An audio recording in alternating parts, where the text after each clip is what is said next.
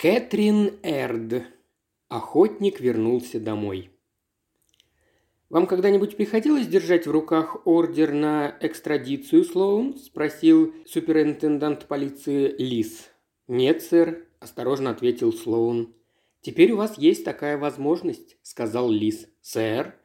«Учиться никогда не поздно», – заметил Лис. «Так во всех умных книжках написано». «Да, сэр», согласился Слоун, потому что это прописная истина. Суперинтендант посмотрел на бумагу, которая лежала перед ним на столе.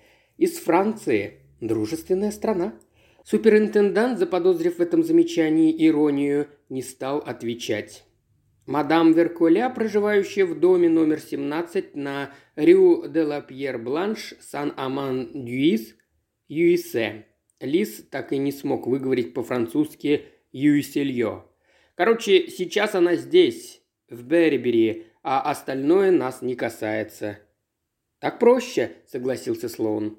«Франция – это вам не старая добрая Англия. Как было хорошо известно, ксенофобия суперинтенданта включала в себя как соседствующее с Калеширом графство, так и соседствующую с Англией страну.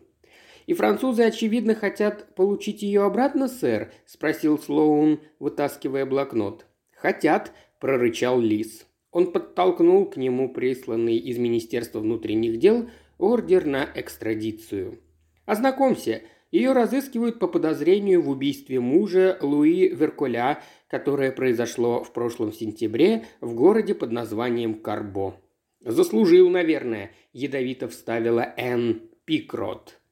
«Что было дальше?» – спросил Кросби, все еще оставшийся холостяком.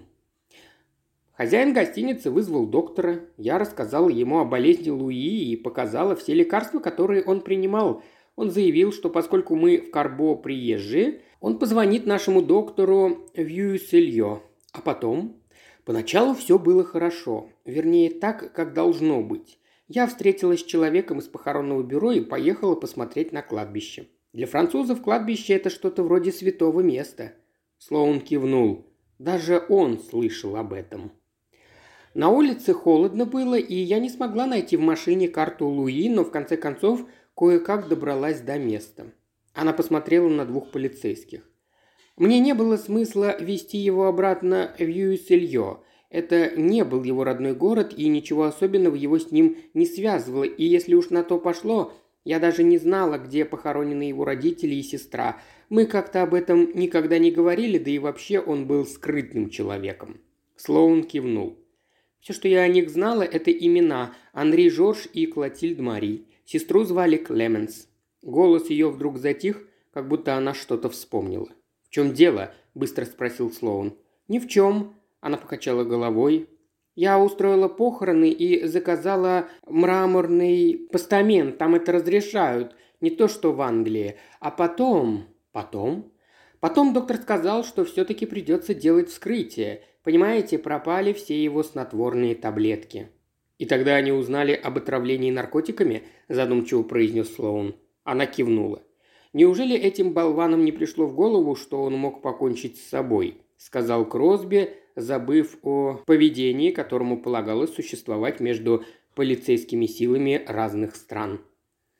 Предсмертной записки не было, начала перечислять Лора Веркаля таким голосом, будто повторяла заученное наизусть.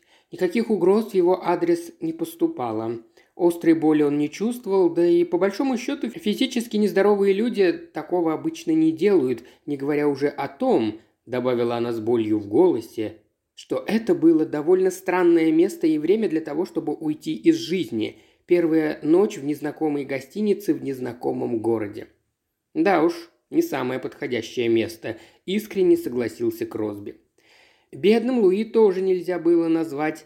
Лора Веркаля, очевидно, решила больше себя не сдерживать и говорить все, что накипело. И это очень интересовало французскую полицию. «Еще бы!» – сочувственно отозвался констебль. «Все это очень хорошо», – горячо сказала Лора Веркаля. «Но я не подсыпала ему снотворное в вино или в суп, чтобы они там не говорили». Если бы Кросби был французом, он мог бы воскликнуть на это «Браво!». Но французом он не был, поэтому его унылый вид ни капельки не изменился. «Все у них на тарелочке выложено, верно?» «Незнакомая гостиница в чужом городе», – медленно произнес Слоун, – «и тем не менее ваш муж нашел ее без труда». «У него была карта?» «Нет», – очень спокойно произнес Слоун, – «вы сказали, что не нашли карту, помните?» Она молча уставилась на него. И по пути в гостиницу он ошибся только один раз, когда заехал на тупиковую улицу. «Да», – неуверенно произнесла она, – «сквозные улицы иногда превращаются в тупиковые». «Что это значит?» «Упомянув только что имена родителей вашего мужа», – быстро сказал Слоун, – «вы хотели что-то добавить». «Ничего такого, инспектор, это было просто совпадение». «Совпадения иногда становятся косвенными уликами», – строго произнес э, Слоун, про себя попросив прощения у бесчетного количества адвокатов за то, что воспользовался их любимым высказыванием. «Это было на кладбище», – сказала Лора Веркуля. Я решила погулять там немного и случайно увидела надгробие семейной пары, которых тоже звали Анри Жорж и Клотильд Мари. Вот и все. Фамилия у них была другая, обычное совпадение. «А Клеменс?» – мягко произнес Слоун. Она покачала головой. «Там была Клеменс, но в другой части Кла». Она вдруг замолчала. «Мадам Веркаля», – сказал он, – «подумайте хорошенько. Вы приехали в Карбо, когда было темно». «Да», вы сами вошли в гостиницу и заказали номер без мужа. Да. Вы поели не в столовой, а в спальне. Да. Кто открыл дверь, когда принесли еду? Я. Официант видел вашего мужа? Нет, он тогда был в ванной. Выходит, в Карбо вашего мужа не видел никто. Выходит, никто. Вам это не показалось очень странным? Я об этом не подумала.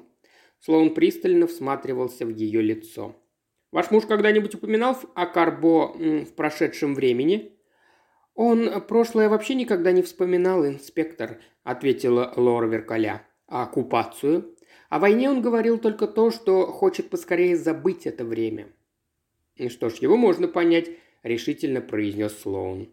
Ему, видимо, все-таки удалось забыть прошлое, да, и если он и говорил о нем, добавил он многозначительно, то разве что во сне. Вы имеете в виду те имена?»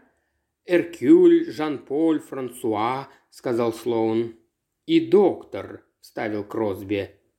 «Мадам», — сказал Слоун, — «вы назвали нам адрес гостиницы, верно?» «Да, назвала», — быстро ответила она. Это была Ле Кок Дор на площади доктора Жака Кольяра. Доктора Жака Кольяра. Она замерла. «Инспектор, на площади висела мемориальная доска. Я обратила на нее внимание и прочитала. Да. Голос Лоуна нарушил тишину, внезапно повисшую в маленькой уютной комнате пригородного дома в пригородном районе Беррибери. Почти шепотом мадам Верколя произнесла по-французски. Там было написано «Площадь доктора Жака Кольяра, мученика сопротивления». Доктор полголоса произнес Кросби.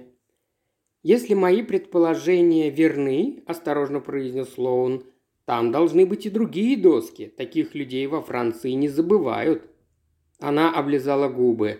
«Вы хотите сказать, Луи специально вернулся в Карбо, чтобы умереть? Но почему он просто не...» «Возможно, ему не были бы рады», – деликатно выразился Слоун. Она посмотрела ему в глаза. Может быть, продолжил он, если бы в Карбо знали, кто он, ему бы не нашлось места на кладбище. «Инспектор, вы считаете, он их предал?» Слоун не ответил прямо. Во Франции была трудная жизнь, никто не знает, под каким неимоверным давлением. Эти имена не отпускали его даже во сне.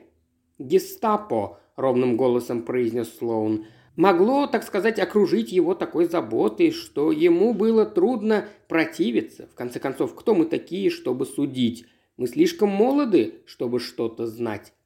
«Теперь понятно, как он находил дорогу в темноте», – заметила она. «И почему он бы никогда не приехал в Англию?» Кросби озадаченно поднял брови. «Если Веркуля – это не его настоящая фамилия, он бы не смог получить паспорт», – сказала она. Какое-то время Лора Веркаля сидела, почти не шевелясь. «Инспектор, если имена, которые преследовали Луи во сне, значатся на мемориальной доске, французской полиции придется отменять решение, правда?» «Они изменят его», Слоун расслабился. «Однако есть кое-что, чего нам не следует им говорить, мадам». «Что именно?» «Пусть стыдится, подумавший об этом плохо». Это девиз ордена подвязки, присутствующий в том числе и на государственном гербе Великобритании.